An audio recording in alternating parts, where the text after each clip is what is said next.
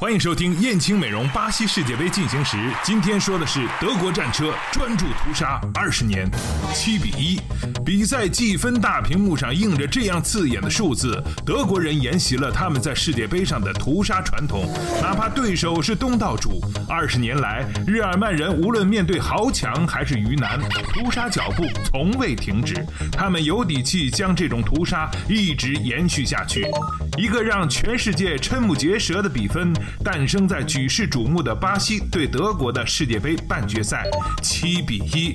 这是自一九九零年意大利之夏以来，世界杯近二十四年来的第三个悬殊的比分。排在它前身的只有二零零二年德国八比零对沙特，以及二零一零年葡萄牙七比零对朝鲜。不过，与前两者发生在小组赛强弱分明的背景不同，这场大屠杀发生在半决赛，而且交战双方是世界足坛两支顶级豪门，这样的比分真的亮瞎多少人的钛合金眼。每逢大赛德迷多三金，这已经成为世界足坛的固有属性。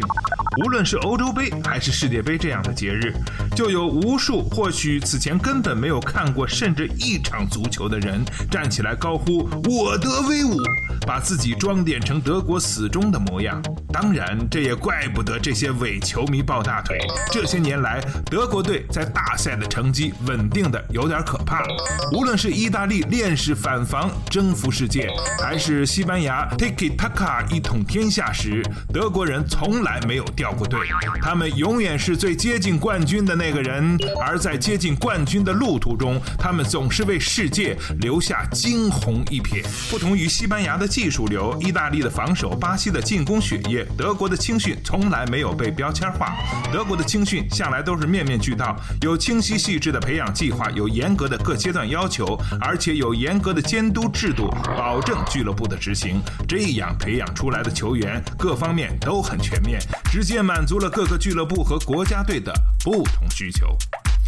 今天的燕青美容巴西世界杯就到这里，我们下期再见。